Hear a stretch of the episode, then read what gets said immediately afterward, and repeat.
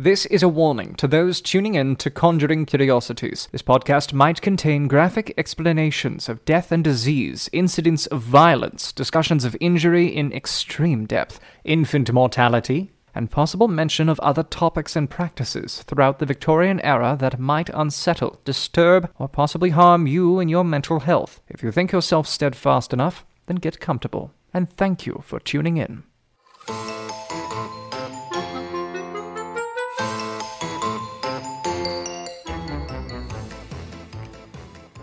Welcome to Conjuring Curiosities, a podcast that delves into the weirdest and most macabre history of the Victorian era. My name is Clara Herbert. And I'm Sabrina, the modern day witch. Thank you for tuning into our third episode. How are you enjoying learning about the Victorian era so far, Sabrina? It's actually fun. I just keep talking about it all the time to my friends and my coworkers. I'm like, did you know that Mummy Brown is literally like the paint color is made from mummies? And they're like, what the hell? Yeah, it's fun. Yeah, I every time I write the episode, I have a moment where I'm like, is this actually boring? Like, am I just crazy and this is not even interesting? And then your reactions, I'm, I'm always like, okay, thank God. So I, I no, it's true because honestly, I I told you at the the first episode, I cheated my way through history. I don't know anything about history. I'm so sorry about that, but uh, this is great. Yeah, I mean, I definitely had a time, you know, when I was younger where I thought that it was weird and stupid that we were learning history. Like I didn't understand why. And then the more that I learned about it, not only is do I think it's important to learn, it's also like crazy. Like it's insane what we did, you know? I know. No, I know. Honestly, being friends with you is like tuning into the History Channel, so it's kind of great. That's like such a compliment. Thank you. You're I'm welcome. blushing. okay. So, last week we discussed mummies and their various uses in the 1800s, and one of those uses, like you said, was the pigment mummy brown. But that wasn't the only color Victorians did crazy things to get. It's simple nowadays to get any color that's possible for our eyes to see, but of course it wasn't that easy at all until very recently. In medieval times, it was actually illegal for people of lower classes to wear certain colors and fabrics because they were very hard to get and expensive, so it was a clear indication of wealth if you were wearing it. They were part of sumptuary laws, which prohibited consumption of many different kinds of things. Basically, if a peasant somehow got their hands on certain fabric or certain colors of fabric, they were considered to be impersonating higher classes. People in higher classes were also banned from wearing certain things as well, as they were specifically reserved for royalty. Ooh, like blue, per se?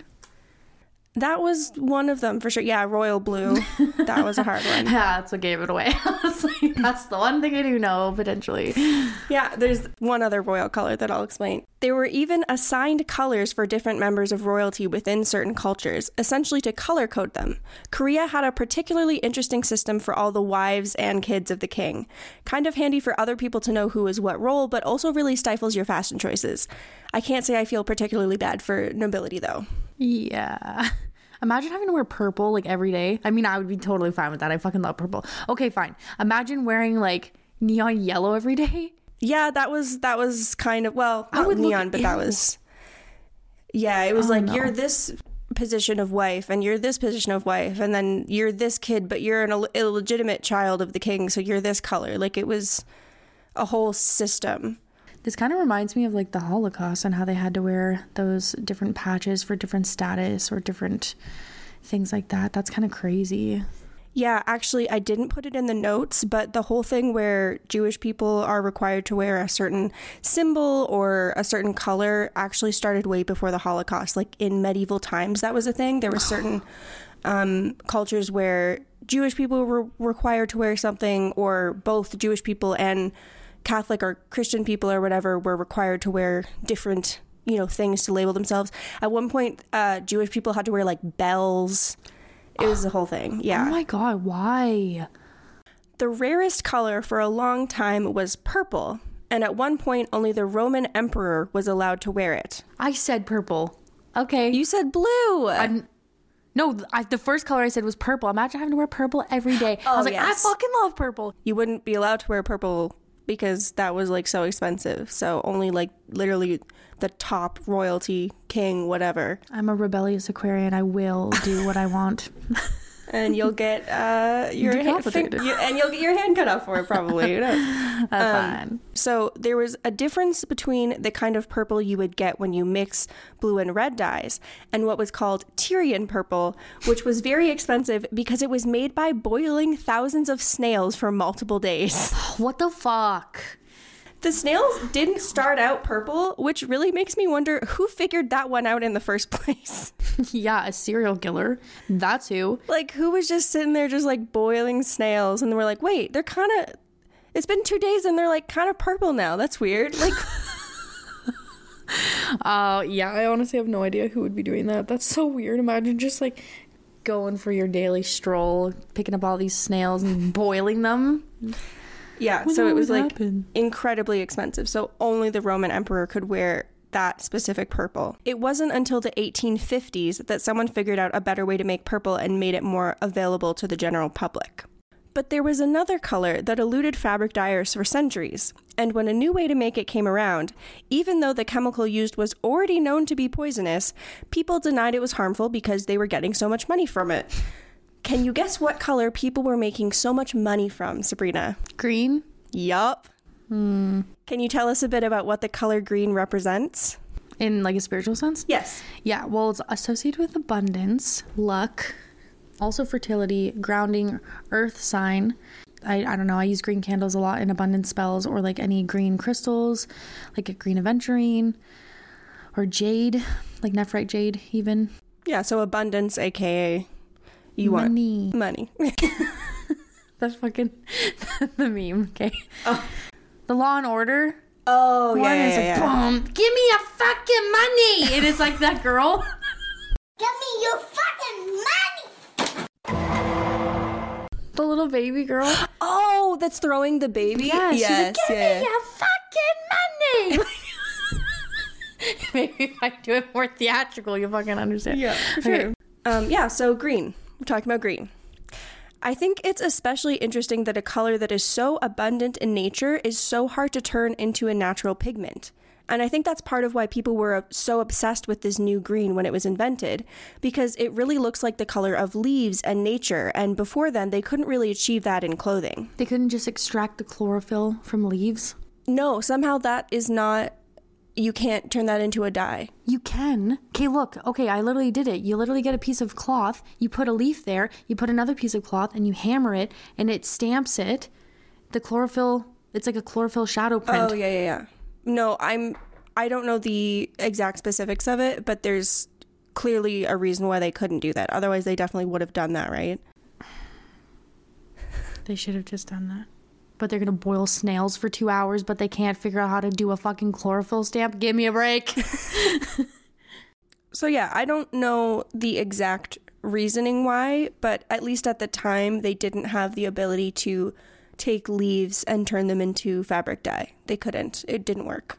Mm, whole um, snail thing is just mind boggling still.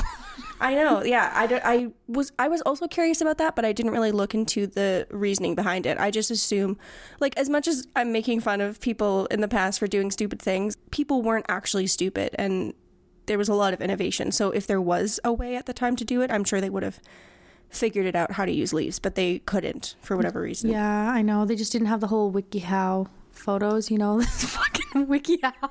Yeah, they had um, Wiki ask the Pope. Can I get an amen? so, yeah, for a long time, green was expensive because the fabric had to be dyed yellow and then overlaid with blue, usually turmeric and then indigo. Mm. The color was pretty, but usually they could only really get a dark green. This new green, called Sheila's green, was sort of a lime green. It could be very vibrant or more of a pretty pastel. I'll show you some pictures of the difference and I'll post them on our Instagram.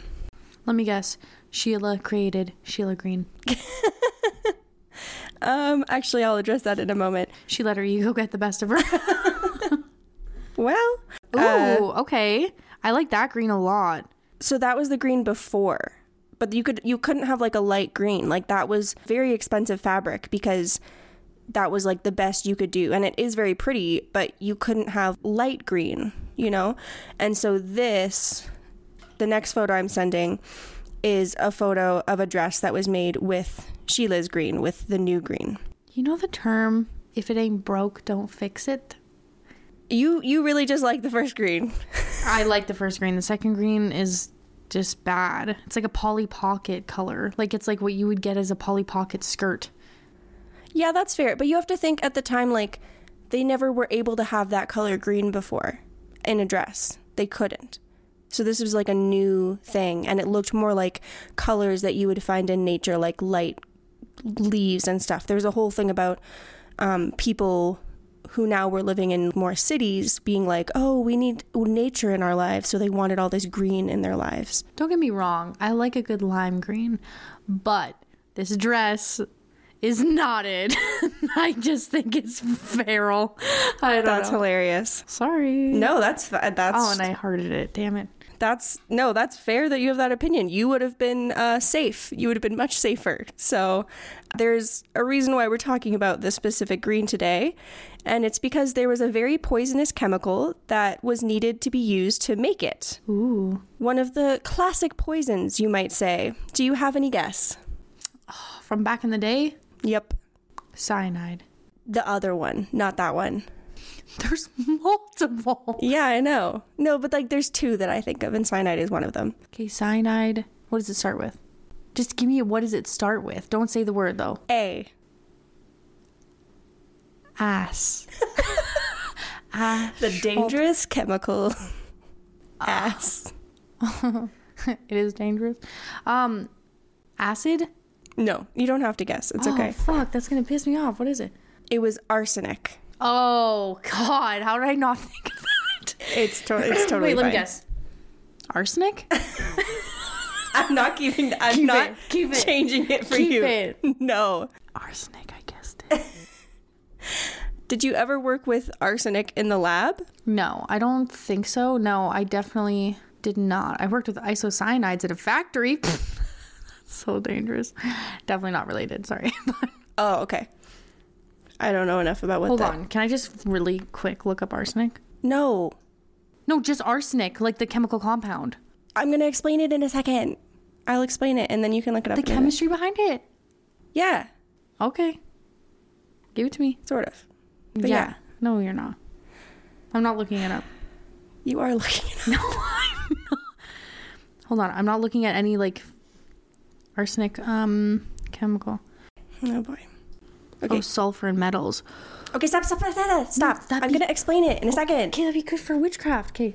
So everyone was already quite aware it was poisonous, which is surprising for Victorian times because they didn't fully understand most of the things that were killing them. But before it was used to make green, it was widely used as rat poison. Okay. Yes. Yeah. I did know that. That it was rat poison. I'm going to backtrack a little bit to explain how arsenic was used before the 1800s. I found it really confusing to figure out what happened when, so I'm just doing it chronologically for the most part. Okay. So, we started using arsenic as a poison, but also as medicine an incredibly long time ago. I'm talking 300 BC. I guess for a long time, people considered it to be okay in moderation while being aware of the fact that it could totally kill people. That's such a human thing. It is. It really is. Let's see how far we can push ourselves. yeah, like, no, like, technically it's bad, but not for me because it's convenient. So, Why is it convenient? What do you mean by that? because it's useful. Oh, okay. So, arsenic as a naturally occurring chemical is not super poisonous, but in the Industrial Revolution, when they started ramping up production on materials like metal, the smelting process created a byproduct referred to as white arsenic, which is quite toxic. Mm-hmm. Is that what you found when you looked it up? No, no. I was just gonna say though, but heating anything will change like the chemical compound a little bit. I would say.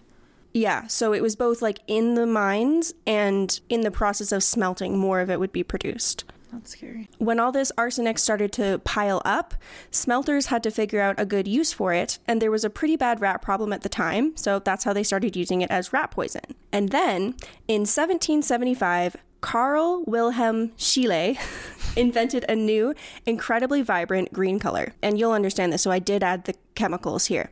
It was made by heating sodium carbonate, adding arsenous oxide, stirring until the mixture was dissolved, and then adding a copper sulfate to the final solution, which is a mouthful. Do you recognize those chemicals, Sabrina? I've definitely used um, sodium carbonate in the lab. It's like also known as soda ash.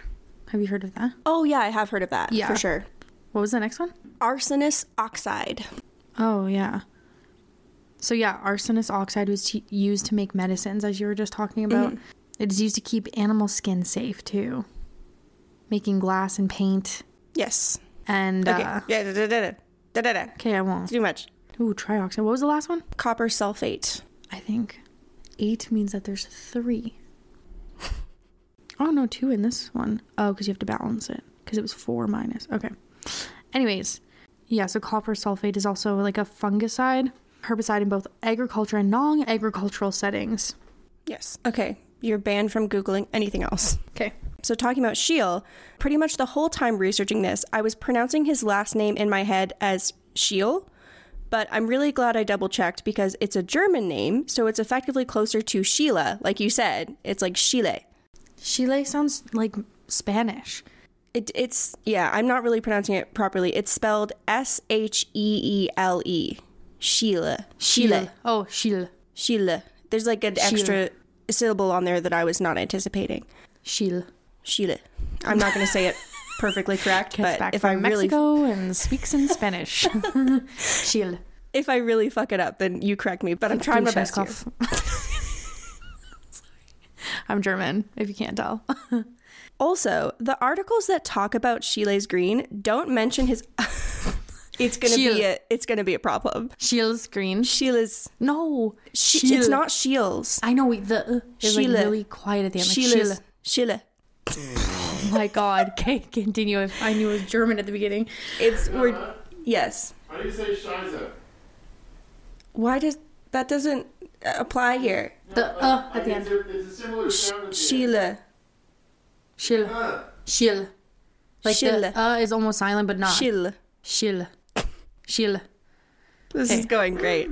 Okay. I only have to say it like 50 more times. It's Oh fine. Oh, God. Also, the articles that talk about Sheila's green don't mention. I'm just gonna say Sheila's. Fuck it. I'm saying Sheila's. It's just gonna be easier for everyone, but we're gonna acknowledge that it's incorrect. I'm acknowledging that Sheila's not correct. Sheila is not correct. I'm gonna say it because I just can't. I can't try every time and be wrong. Okay. Also, the articles that talk about Sheila's greed didn't mention his other scientific discoveries at all, but I thought you would find them really fascinating, Sabrina. This same guy discovered oxygen, another one I'm going to have a problem pronouncing, m- molybdenum. You're looking at me as if I could decipher that. It's like, it looks like Molly B. denim. molybdenum. Molybdenum. oh my god. Can you send that to me? Sure, yeah. I never did a uh, spelling bee when I was a kid, that's for sure. Where did you send it? Oh, Molly Dunham. Hold on. That's what I said, but I think it's molybdenum. Let's just ask Google. I did, and I still am not sure of myself. You asked Google? Yeah, I like got it to pronounce it for me. I think it's molybdenum. Molybdenum. Yeah, Molybdenum. yeah. It looks like Molly B. Denim, but that's fine. Molybdenum. That's like a good. Oh, that would be a good drag name. Molly B. Denim. Molly B. denim here.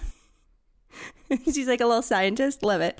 Okay, here's the full list. This same guy who invented Sheila's Green discovered oxygen, molybdenum, tungsten, barium, hydrogen, and chlorine. he did? He discovered all of them. Holy shit. Yeah. What was his name again? Carl Wilhelm Scheele. I know. Sorry. I have to hear it one more time. I think he was born in like the Netherlands, but he always preferred to speak German and his parents were German or something. You know what's funny? I don't even remember hearing that name at all. When I was In in, school? environmental science, yeah. I think at least one of them someone else like said they discovered before him. Like Sounds maybe someone accurate. else is technically credited with oxygen, but in hindsight we know that it was actually Carl over here. Yo, my main boy Carl, thanks for finding out what we breathe in every day, homie. Right? yeah, um I still don't like him though, and you'll see why. Oh god. So, Sheila was this successful scientist, and he'd created a very bright yellow a few years before, but someone had stolen the patent. So now he's invented this green, and he's super excited. But he immediately knew that it would be harmful. A year before the color was commercially produced, he wrote a letter to a friend that he thought users might want to know about its poisonous nature. Of course, he ended up keeping his mouth shut because it made him a ton of money. What a surprise. Hmm, sounds like every cis white man, to be honest. I'm just kidding. Sorry. Yeah. Sorry, no, I like men are cool. Sorry. I just don't like them. This is our podcast, and we can say what the fuck we want. It's fine. Okay. I'm gay. oh god, what a fucker. Like the one with arsenic. He's like just gonna mass produce that shit because it's gonna make him money. Yeah. And no, like, I'm with a cis straight white man, so I can't really sit here and say that I, I don't hate all of them, and I know that neither do you. But we're gonna rag on them in this podcast a lot because that's a lot of what history was, is straight white men fucking shit up, usually old ones. Usually the old ones. Yeah. Oh, now you're an ageist. Okay, we're gonna get canceled before we even fucking begin. It's fine. I don't care if you don't like it, don't listen. I don't give a fuck. Um. Amen. Anyway, That's so fucked. so yeah, he clearly knew that it was going to be harmful in some way, but he just didn't tell anyone, even though he knew. At this point, while arsenic was a known poison, they were still using it in medicine in small doses. In 1786, they released something called Fowler's solution, which contained arsenic and was used to treat asthma, eczema, psoriasis, syphilis, tuberculosis, and ulcers. So it was like a treated a lot of like skin stuff. Arsenic was later proven to be an effective treatment against cancer and is actually still used today. However, the amount they used at this time could also cause cancer. Oh God. Yeah, see that's the thing. Things that can kill you can also help you because what doesn't kill you makes you stronger. If you've never heard that. I I don't hate like that, song. phrase. I hate that song. I hate that phrase. It's Anyway, so dumb. I know it is stupid, but it's true. Maybe that's where it came from. It's from the fucking using arsenic. It's not true though. That's not a true phrase. It could be. Think about it. What doesn't It could also you? very much not be. what doesn't kill you makes you stronger. In the med- arsenic that was helping people in with cancer. It could make you stronger, but it could also kill you. It could also make you really sick, even if you don't die. exactly. That doesn't make you stronger. Not to be cynical, but to be cynical. Um, it was also used by men to increase libido, and it was ingested or applied by women to clear their complexion. It's like when people say to put Windex on your face because it'll clear your acne. I'm like, oh my god. I was not familiar with that, but I won't be doing it. It's a joke. Like I don't know. I think it's from like a movie or something. Oh, but I don't fucking know. This guy told me to do that, and I was like, "Okay, go fuck yourself." I like my pizza face the way it is. It's just rude. Yeah. I'm sure someone's done that though. I have a photo to show you here of Dr. Mountebank's arsenical lotion. I'm going to send you the photo and you can uh, check it out. so, she looks fucking angry. yeah, she Yo, that does. looks like a talisman on her neck, though. Cool. Um, my favorite part, you can note that it specifically advertises itself as safe and absolutely harmless Where? above her head. Oh my god. safe, absolutely harmless. Expensively perfumed. Yeah. Um, Also contains poison. poison. Yeah. So the fact that they wrote that on the container, I would say, is an indication that people already didn't fully trust that arsenic wasn't harmful. This also circles back to something I mentioned last week when we were discussing mummy medicine. There were zero regulations for what people could claim on their products. Oh, the times have changed. And that's what you think. Now, getting into the 1800s, in 1814, a slightly different version of Sheila's green is invented called Paris green. Green became in in Victorian society, so there was a huge demand. Both pigments were widely used in fabric, wallpaper, food coloring, drinks, flowers, paint, candles, and toys. And people were fully dying directly from the use of all of those items not like everyone was dying, but like at least a few people died from each thing. That at least recorded. Like um there was probably more too. Oh god. And they're probably like, "Oh, he just died of natural causes." I mean, no, yeah. sorry, sorry. That's so fucking rude. Sorry, guys. It's, I mean, it's true though, but people were also dying from things like cholera, and there was very similar side effects from arsenic poisoning to cholera or other diseases that you could get and then die from. Mm-hmm. So, a lot of times when someone died from arsenic poisoning, it was at least initially attributed to cholera. Jesus. In the 1830s, candles specifically were extra toxic because people found a way to make them with arsenic, which was cheaper than wax. Oh my god. But as the candles burned, people would start getting headaches, and there was at least one reported case of children being poisoned after attending a Christmas party with green candles. That's so scary though. the witches back in the day, I'm gonna hex them. Here, here's this nice candle I just perfectly handcrafted for you. I mean, people were just using them. It wasn't like, oh, there's the toxic poison candle. It was like, here's a cheap candle, but it looks pretty. Here, burn this in a very confined space. Oh, they already were doing that. You didn't have to tell them. It Do was it in your car. they didn't have cars. Do it in your buggy. Did they have fucking buggies? yes. Okay, thank you. Yeah, so after the kid died, people were like, let's not put arsenic in candles anymore. And that was the first acknowledgement in Victorian times that maybe arsenic wasn't a great ingredient to be using, but it didn't stop there at all. Sheila's green was, of course, used in paint, but unlike Mummy Brown, it was used on people's walls. Oh, Yeah, so you were talking about painting a whole house with Mummy Brown. People would paint their whole house, every room with green. oh my god. Like, for instance, Napoleon painted every room in his house his favorite color, green. He died in 1821. People still debate if he died from stomach cancer or arsenic poisoning, but his body definitely had very high levels of arsenic in it when he died. Jeez. The bigger victim of green walls in the Victorian era was children, however. Not only did we give kids toxic toys, if their nursery was green, they were exposed to it literally from birth. And children also love to put everything in their mouth, so guess what happened when the wallpaper was a little peeled or the paint had chipped? Let me guess. The kids ate it and then they died. They sure fucking did. That would be, yeah, that'd be me in the corner just eating the crusty paint. It's my time. I'm due, but it's my time. Uh, I also wanted to mention that the 1900s, aka last century, had a similar problem, but with lead paint. Oh, God. and lead in gas and in plates and plumbing And pencils. and also makeup. Let's just say we didn't learn. I still have pencil lead in my leg. Fun fact. it's probably graphite. I fucking hope it's graphite because it's still in there. And I should be dead, probably, right? In your leg? Literally, it's in my leg. There was also a mentality at the time that going away from your home would cure any illness that may be plaguing you at the time, particularly consumption, but any sickness really. Well, because the whole house is fucking toxic. Yup. Oh my god. This cure was only for the classes that could afford to visit their summer home, of course.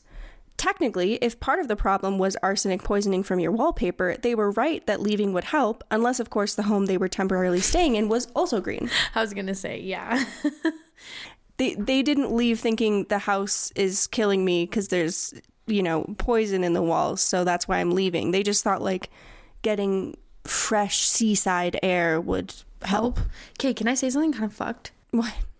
My home, my the childhood home, I felt so ill all the time. Like my parents were sick, like chronically. Mm-hmm. I was like so fucking tired all the time, and like I felt so drained. I know that there was actually some whack ass spirits in there, like for mm-hmm. sure. Like even the people after noticed that. But I wonder if there's anything like there in that home that was like similar to this. Probably not fucking arsenic paint, but like some scary chemical that we still don't know to be bad or something. It could be asbestos, it could be lead. Like it Yeah. was so bad. Like I would sleep in forever. Like you know I'm an early bird and I get up and do my shit. But like I could not. I was so tired all the time.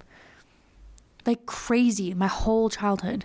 There could have been like bad circulation as well. It could have been like carbon monoxide, higher levels of car- carbon monoxide. I don't know. There was definitely some scary spirits in there though. Mm. Like scary, but Yeah, I always wondered that because whenever I would leave, that just reminded me of that. I would be like, "Oh, I feel so much better," and then I come back home and I'm like, "Uh."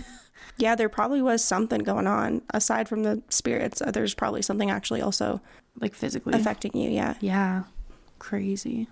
I mean, there was a time when before there was like electricity, there was there would be gas lights in the home, right? Like you would have in the wall a little like gas would come out and you would light it. And there's a theory that a lot of the people that saw ghosts or thought they were in a haunted house, it was actually just that the gas was leaking Oh, yeah. in their house. Yeah, no, I've heard of that for sure. We definitely did not have a gas thing. Mm, yeah, no, but like that's I just think that's an interesting thing is that there were people who there was cases of people who were like, I keep seeing ghosts, and then someone comes in and is like, gas is fucking leaking any- everywhere. Of course you're seeing ghosts. Like, You know what? Well, one time I almost got carbon monoxide poisoning and I felt so fucking fucked up. oh my god, how? Oh my god. Okay, I was sick, so I put Vicks all over my nose. Uh, This is at a gr- an ex girlfriend's house, and then she put Vicks on her nose because she was sick too. And we were just so sleepy, like we felt high, like I was seeing shit, not like spirits, but I was definitely seeing shit. And then her parents came in uh, from their date, and they're like, "Get out of the house!" Yeah, because she left the fucking gas stove on. Oops. Oh. yeah, the fire department came. It was fucking So that was yeah, that was gas. Yup. Yeah, so imagine that just like being in your house. No. Did you ever read the yellow wallpaper in school? Sylvia Plath? I don't think it was Sylvia Plath. Yes, the yellow wallpaper by Sylvia Plath. It's not Sylvia. Is it Sylvia Plath? Yes, I love Sylvia Plath. It's like a and short she story. Actually, can I give you a fun fact? Yes. Fucking history, motherfucking buff over Yes. here. She. Do you want to know how Sylvia Plath killed herself? Oh, I feel like I learned this, but I don't remember. So she barricaded her kids in their room with a fucking towel. Okay, trigger warning. Seriously, suicide. Anyway, sorry. She barricaded her children in her room with towels, and then she went to the fucking oven, turned it on, Oh, put her head in it, and suffocated herself. I had heard that before, but I hadn't remembered. Like, what the fuck? Okay, let's fact check that. I'm almost 100% it's Sylvia Plath that wrote that. I don't think it is. It's like a short story though. Yeah. But I really love that short story so much, and this has been making me think about it. Oh, no, I'm wrong. It's Charlotte Perkins Gilman. Yeah, I couldn't remember the exact name of the author, but I feel like I would have remembered if it was Sylvia Plath. Wow, I've been walking around saying fucking Sylvia Plath for that for years. But yeah, no, I that Where was she goes insane in the room, right?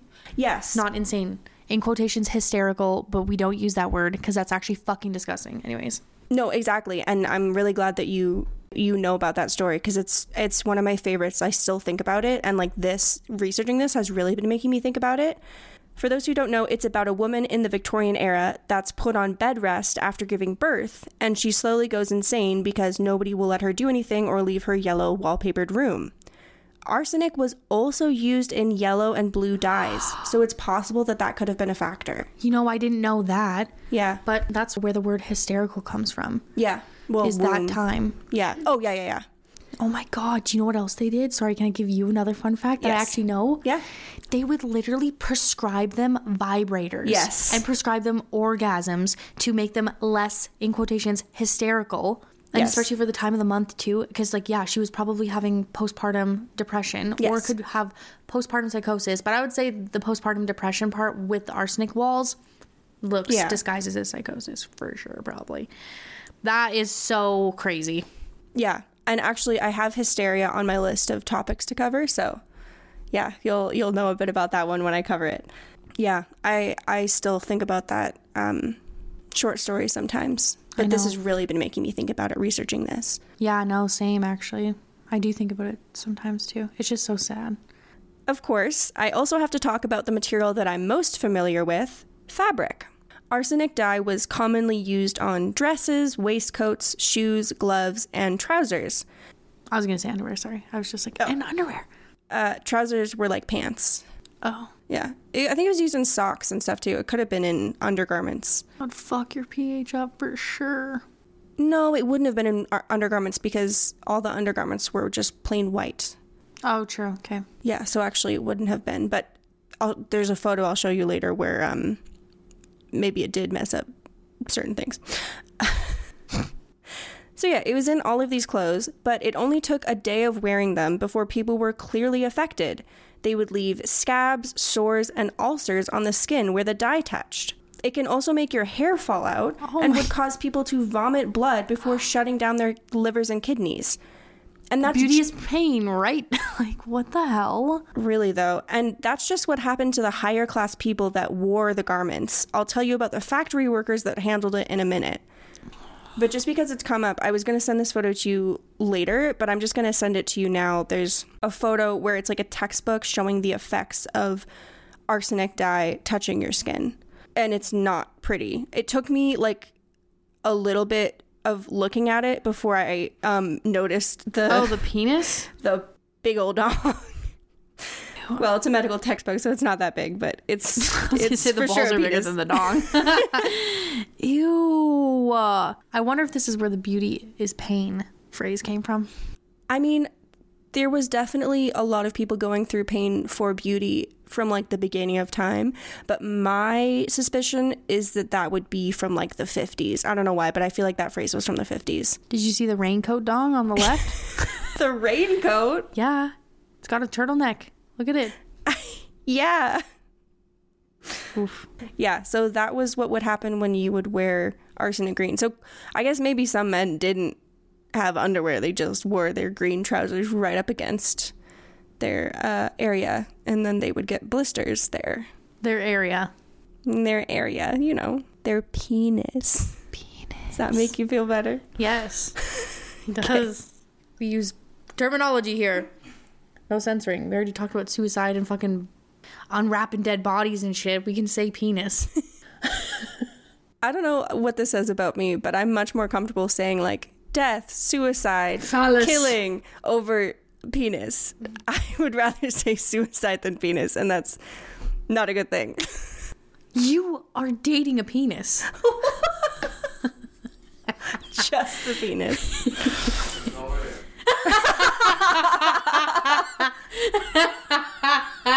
Oh my god.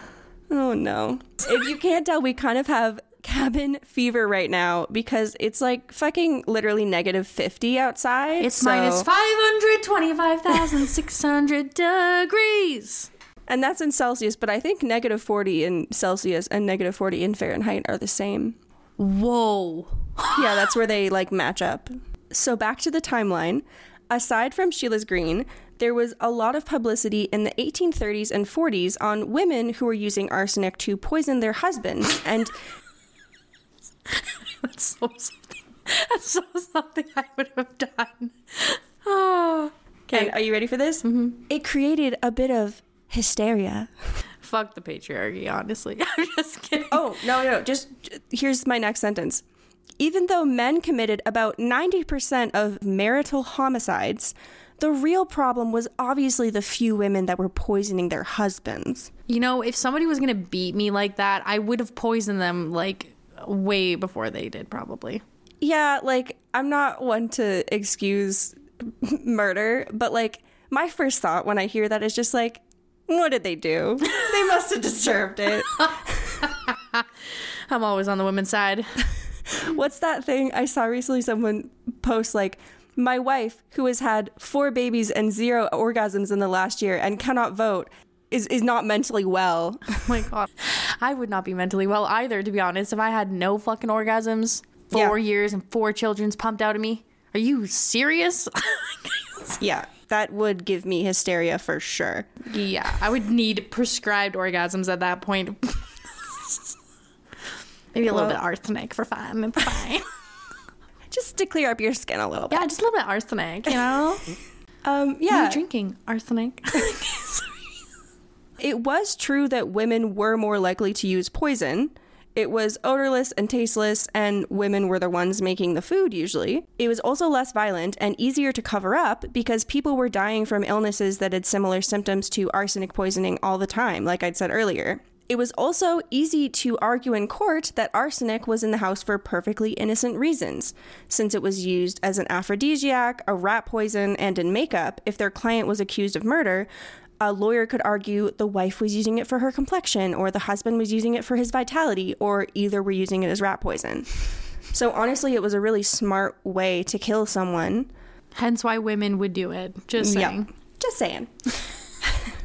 it was known by most to be an incredibly powerful poison, and so most people thought it would kill very quickly.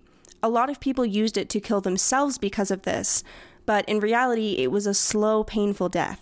Imagine you're like, oh, it's my time, and then you literally just oh, Yeah. slowly.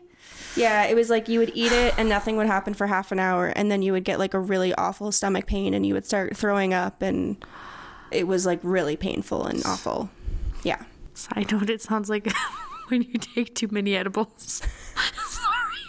I don't know what kind of reaction you're having, but I don't think that's a normal reaction to I said too many. No, it's not a normal reaction. The most well known case of this Black Widow trope was Madame Lafarge.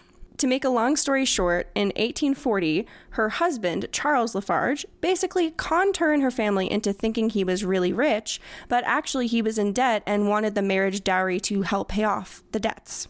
Oh my god. Marie didn't see his house until right after they had wed and discovered that it was infested with rats and mold, so she immediately knew he hadn't been truthful. Well, I would have killed him at that point. So, yeah, she immediately knew he hadn't been truthful. She begged him to let her out of the marriage and threatened to kill herself with arsenic, but he wouldn't annul it. So, she pretended that she was fine and she wrote up a will bequeathing her husband her entire inheritance with the caveat that he would do the same for her. He did, but made another will without Marie's knowledge, leaving his property to his mother. Oh fucker. that fucking sucks. If he honestly had no suspicion, that's shitty. Yeah, I know. And what is the lawyer gonna do? Eeny, meeny, miny, mo. Which will should I go with? I think the one that he wrote for her was like somehow not valid. I don't know. I know. I. it's funny how much like I'm always on the woman's side in this case, even though it's like obviously not good to murders your husband. I'm still like fuck yeah, because the women were just so oppressed at the time. Yeah. that it's like what other choice did they have? You know. I know. It's like, will he let me divorce him? No, bitch, he won't. So you're gonna fucking kill him, okay? That's the thing. You the men had the choice. They could have said, "You're right. I was being a dick. I'll annul the marriage," but he didn't. it's Women's Survival Guide 101. Keep arsenic in your purse. So, after the whole will situation, she started giving him Christmas cake and eggnog with arsenic in it. And his family members did start to get suspicious as his illness, that doctors diagnosed as cholera, progressed rapidly. Also, he was literally prescribed eggnog. That was what the doctor prescribed him to have. You know what? This will bring you joy. Please consume eggnog. Like, what the hell? Well, like, here's my symptoms, doctor. I'm really sick. I'm throwing up. I'm having diarrhea. What should I do? Eat a carnivore diet. Eggnog when I'm throwing up and having diarrhea? Awful. You could not force me to drink eggnog if that's how I was sick. Yeah, ew. Maybe with a little bit of nutmeg, that'll make it better. Um, well, maybe. But even before he died, his family members were like suspicious that she was up to some shit, which she was. During the trial, they had some inexperienced chemists perform a test on samples from Charles' body that had just been invented in 1836. The test had just been invented, called the Marsh test, that would detect arsenic. The chemists found no trace of it on his body. They did find a lot of it in the food samples, though, which gave the prosecution enough evidence to ask that an actual expert on the Marsh test perform it again on the samples from the body. Of course, it turns out the chemist had been doing it wrong, and there was definitely lots of arsenic in the body as well. I was gonna say inexperienced chemist there. I mean, yeah. So Marie Lafarge was convicted, and it became quite the pop culture reference. People would sometimes refer to someone being poisoned with arsenic as being Lafarged. Yo, what a way to make yourself known in history, though. Yeah.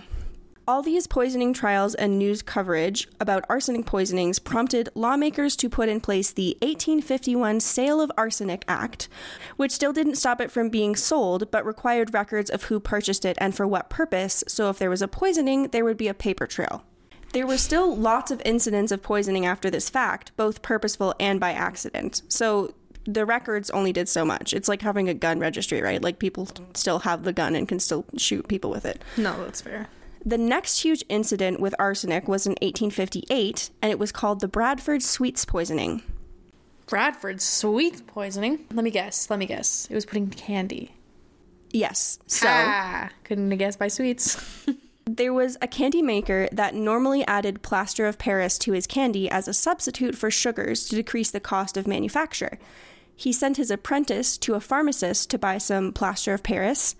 The pharmacist was sick and told his assistant to give the apprentice the white stuff in the barrel in the corner. And there were two corners with barrels of white stuff, and the assistant went to the arsenic corner, unfortunately. oh my fucking god. Let me guess. All these kids died? I would have died. I, would, I eat all the candy all the time. So it was a lot of arsenic. Um, the candy maker was very ill after making the peppermint humbugs, which is the candy, and they looked a little funny, but they didn't suspect the illness that the candy maker had after making them was related because everyone was just sick all the time anyway. yeah. 20 people died after eating the sweets. I saw some reports that said 21, but you know. And over 200 became incredibly sick. Oh my god. The pharmacist's assistant and later the candy maker and pharmacist were put on trial, but they were all eventually acquitted. I'm going to send you this is an illustration from a newspaper about the event. This is called The Great Lozenge Maker. It's depicting a skeleton man with a mortar and pestle, and there's a box labeled plaster of Paris to one side of him and a barrel labeled arsenic on the other side. Yeah, that's a little bit morbid. yeah. Why would they do that? I kind of feel bad though because like the the candy maker himself had no he wasn't even there when they got the arsenic. So it wasn't like he didn't but he did also make the candies. So like he probably he noticed that they were like funky and weird. So he should have probably noticed something about that. But well, like, do you know? Let me see. Plaster Paris. I said you were banned from googling things. Well, I'm just seeing. Is it consumable? Because he's already an asshole. Then. It's well, there was a lot of stuff at the time that they would sort of cut flour and stuff with to make things cheaper. And you kind of have to assume that it was harmful in some way, but they wouldn't have really known. Yeah, I was gonna say. I feel like that's like toxic, probably. Anyway, so he's already a dick, but he's an extra dick for letting somebody put arsenic in his candy. Yeah. This illustration, as well as all photos we mentioned during the episode, will be on our Instagram. So, by the early 1860s, people were seriously starting to question if arsenic was safe. But there were a lot of people who denied that it was harmful at all, specifically people who were profiting from it. And there hadn't really been any full scientific studies on it, so technically there wasn't any hard evidence that it was harmful yet, except for, you know, all the poisonings. pretty pretty good evidence to me, but who knows? The Bradford Sweets poisoning happened in 1858, and that illustration that I showed you of the effects that happened on the skin was from 1859. And they were still using it into the 1860s and stuff. Well, why though? So they like they clearly knew. Yeah, like you know something's going on. Yeah. Like this isn't just a coincidence. It's a direct correlation. Yeah. The next largely publicized case of death from arsenic was in 1861. It was a 19 year old factory worker named Matilda Scheurer that painted artificial leaves green. I'm just going to read a quote from the historian Alison Matthews David that sums up what happened before she passed away. She vomited green waters, the whites of her eyes turned green, and she told her doctor that everything she looked at was green. oh my god. And then she died. Wait, so wait. Did she consume it? Well, she was breathing it in because she was like painting, the dust onto fake leaves to make like oh fake flowers. That's so sad. Yeah, it's That's really so sad. fucking scary. Yeah. So that was like the factory workers that were working with it every day were totally fucked. Yeah, factory workers. There's so many scary chemicals. The isocyanides, like I worked with, that's like one of the most dangerous chemicals. It was like a foam factory. Oof, foam is so dangerous. I worked there for maybe what two or three days max, and then I was like, "This is so fucked." Like nobody's wearing proper PPE at all when they're working with this stuff. Like they're and you had to get like lung tests and everything, like every six months. a good sign. It's like you know when people work with asbestos and stuff, like you have to get lung tests every six months, and if you get exposed, you have to get tested like every month or something for the rest of your life. so if you get exposed, they're like, If you, you, get can exposed, still work here though. yeah. Oh, wait, what do you mean? If they go, oh, there's um, asbestos in your lungs now, they're not like you can't work here anymore. They're like, we'll just keep checking you. Yeah, no, for real. That's insane. I know they would do like, yeah, I had to get a lung test before I worked there. And then I would have to get a lung test, like, yeah, all the time. So I was like, you know what? This is actually fucking psychotic and I'm not going to do this at all. That's so scary. And that's Yeah. like modern day. Think of how bad it was back then, especially the fake flower industry. At the time, there was a lot of child labor. So, a lot of kids, again, were working with this green dye and other harmful chemicals. Jesus. Um, and so, after that factory worker, Matilda, died, there was a bit of a decline in hats or in in um, in flowers. The flowers would usually go on hats. That's why I said Oh, hats. There were still lots of hats. They just put they started to put other things other than flowers on. So oh my God. I have another photo that I wanted to show you. This is one of my favorite Victorian illustrations ever, and it's what introduced me to the concept of arsenic green. You know I love a good skeleton. The arsenic waltz. Yo, peep the fucking poison sign on her, her dress at the bottom. She, it's like a trail Oh, of the skull and signs. crossbones. Yeah. Yeah. It's an illustration from a newspaper in 1862 labeled The Arsenic Waltz, The New Dance of Death, and depicts a female skeleton in a big poofy dress and a male skeleton in a suit. I love this illustration so much, but again, it also shows that it was widely, you know, Known. known at this point, especially that the arsenic clothing and all this stuff was like really dangerous and, and poisonous.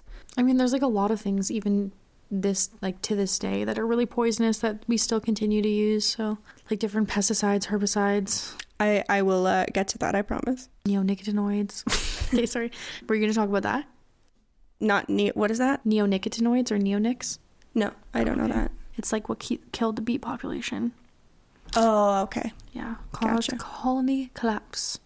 Ooh, rough for the bees. There's one other guy I want to talk about. His name is William Morris. He was a designer, artist, poet, activist, novelist, which sounds impressive until you also learn he was a total trust fund baby. K Trump. Yeah. Um, his whole thing is basically sounding good on paper, but not actually following through on any of his morals. Okay, Trump again. Yeah. Sorry. Maybe we shouldn't talk politics. Well, that's all. That's all politicians, honestly. But yes, especially that. For instance, Morris actively campaigned for safer working conditions for textile manufacturers, and he felt strongly about using organic dyes because he was a big advocate for environmentalism and anti pollution. But he was also the heir to the world's largest copper mine, which produced arsenic dust as a byproduct of mining activity. The mine caused a huge amount of environmental damage to the land around it. So much for caring for the environment. Yeah, I mean, that's. Oh my god, that makes me so mad. Yeah, this guy seriously pisses me off. Also, when miners were reporting illness from working in the mines and many of them were dying from lung disease, he famously told doctors who brought these concerns to him that they were bitten by witch fever, essentially calling the doctors crazy for claiming that arsenic was harming the miners. So, Morris's advocacy for workers' rights was complete bullshit too. Witch fever. Bitten by witch fever, basically saying like you're crazy. Yeah. I love the gaslighting that he just did there. Oh yeah. Oh yeah. And people still quote that's like one of the quotes that he's most known for because he was completely wrong. That they were wrong. He's like, whatever, it's just gonna make me so much money. Just keep working, guys. You're fine. This guy in particular makes me so mad because I can see the same mentality in politicians today. Like it's really giving old white guy that denies that COVID exists because it's inconvenient for him and his businesses would maybe not do so well for a minute. Or Elon Musk, who is touted as this environmental savior because he makes electric cars, but his frequent private jet flights alone produce more emissions than like a quarter of the United States population. Yeah, I know. And then plus the cars, like, yeah, they're environmentally friendly, but the materials used and the batteries and like all that stuff, uh, it's not the best for the environment, for sure. And he backs right wing politicians that are climate change deniers. So, like, seriously. Sorry for getting on my soapbox here, but I do think it's really important to relate our history to modern day. I just wish we would actually learn from it. Yeah, amen. I, tried to find some stuff on Canada, but like it's harder to find. So we're just talking America pretty much right now. In America, there is still the mentality of protecting business over consumers, which means that new products with harmful chemicals will be approved to be released and only recalled once someone proves that it's harmful. Versus in the European Union, things won't be released until they're tested, and they have a lot more chemicals banned than the States does. It's harder to find info on what Canada does, but from what I can tell, it's somewhere in the middle, which is like everything Canada does. somewhere in the middle between America and the European Union. No, I know. And I was going to say, you know what else? Okay, I know that this is a bit sidetracked and this is the last time I'm going to do this. And I want to look it up a little bit. But okay, remember when we made bath bombs? Like Yeah. my tarot bath bombs or whatever? And we used that chemical polysorbate 80 to help mix the color into the, like the dye color Yeah. into the dry mixture. Mm-hmm.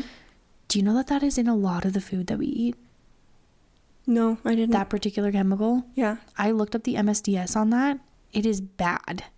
Like you are not supposed to consume that. But it's in our food. Again, it's like reminds me of the arsenic thing. It's like, okay, if in the very small amounts it can actually help cure cancer, but then other times it could kill them.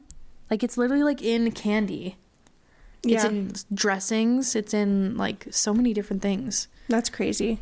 It's fucking gross. It's nice to think that the use of arsenic and other harmful chemicals in products is long in the past, but like you were just saying, actually, they're not. Uh, just last year, a study found that huge makeup and hair care brands in the US contain lead, arsenic, and formaldehyde, just to name a few, particularly in products marketed towards people with darker skin tones. So there's literally still arsenic, lead, all this harmful shit in stuff that we put on our skin today.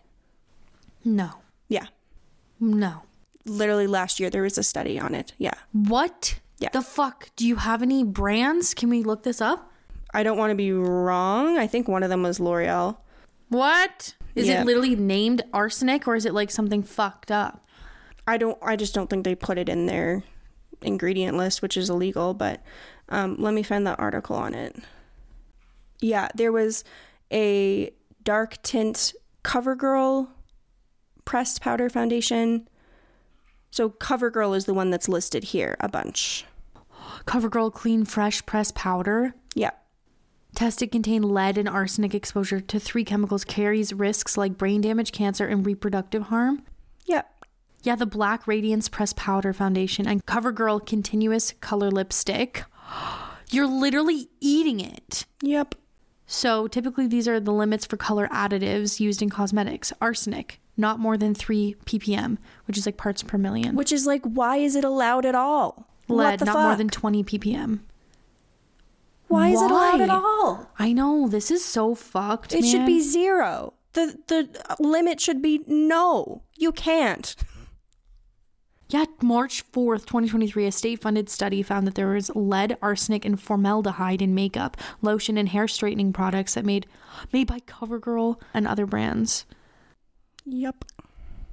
Okay, we can't deep dive on it now, Sorry, but that's so fucked up. I know, I know, and please, like everyone listening, do your own research and find products because there's out your products. there's probably products that you're using that contain that kind of stuff. We should honestly look through ours as well. I was gonna say, I know, I have so much makeup.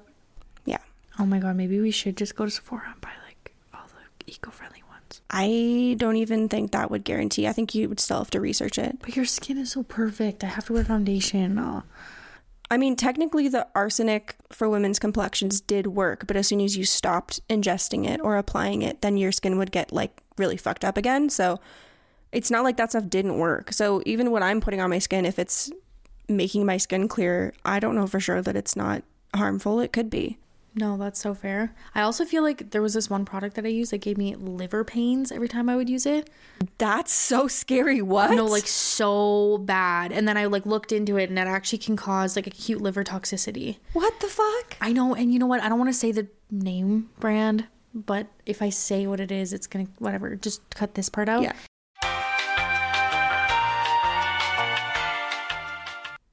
I think that's the one that I use. Yeah, that hurts my liver so bad. It made my skin look fantastic, but I was in so much pain. And that summer that I had all those stomach issues, like I literally was like, they took a biopsy. Nothing was physically wrong, but I was like writhing in pain. And every time I would use it, I would get like pains. That's really scary. I have to check if that's the one that I use. Because that is also a technical, like, that's an ingredient that we can consume as well. Right, but it's not good for us to consume, but we're allowed to. I don't know. It's in a lot of things and natural food products for sure. Yeah, I shouldn't say allowed to. Like it's it is allowed to be put in even though it maybe shouldn't be. Yeah. Back to Morris for a minute. As an artist, he also, of course, manufactured quite a lot of green wallpaper. and wouldn't switch away from using Scheele's green until way after the general consensus was that it was harmful in the 1870s. He finally stopped. As much as he advocated for using organic dyes, the organic green dyes just weren't as pretty as the poisonous Scheele's green. And what's a little arsenic when you have some wallpaper to sell? oh my god. Ugh. It wasn't until the 1890s that the last wallpaper company stopped using green dye containing arsenic, and in 1895 there was finally regulations in factories that used arsenic. By then, the public had already made Scheele's Green obsolete by demanding products that were arsenic free, which is really good. They voted with their wallets, you know, that's what we should be doing too. By the end of the 1800s, the new green dye was cobalt green, which gives a similar bright hue but is far less toxic. Still kind of toxic, but an improvement, say. I suppose. Yeah. Arsenic complexion wafers could still be purchased into the 1920s, though. So you could still eat arsenic for your skin, like into well into the 1900s. Oh my god. By the end of World War I, they had created much better options for green dyes. And that's my overview of the weird relationship Victorians had with arsenic. I hope you found it as interesting as I do. Now, I have a spiritual question for you, Sabrina, that relates to what we've been talking about. Okay. What kind of spell would you do to get rid of toxicity in your life that's not poisoning the other person? Hmm. Okay, that's a good question. It depends. If you don't want them in your life anymore, so I would probably perform a banishing spell, which basically I would just rid their energy from my energy field.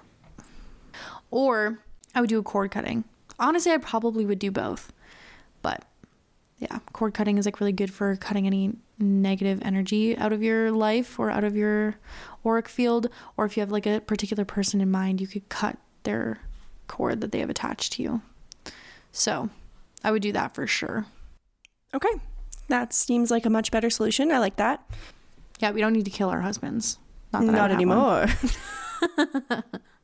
That brings us to the end of our third episode. Thank you so much if you've continued listening, and if you want to hear more about the weirdest aspects of the Victorian era, please subscribe and leave us a review. You can find us at Conjuring Curiosities on Instagram and TikTok. I will have the photos from this episode posted. If you have any suggestions for future topics you want to hear covered, or if you want some spiritual advice answered by Sabrina, send us a DM on the podcast accounts. My personal social media accounts are Clara's Vintage Closet on both Instagram and TikTok. And mine is Modern Witch Alchemy on Instagram and TikTok. Thanks again for listening. And stay curious. Conjuring Curiosities is researched and edited by Clara Herbert with spiritual advice provided by Sabrina the Modern Day Witch. All sources are listed in the show notes. Our disclaimer is written and narrated by John Kennedy, and our theme music is Pumpkin Hollow by Pecan Pie.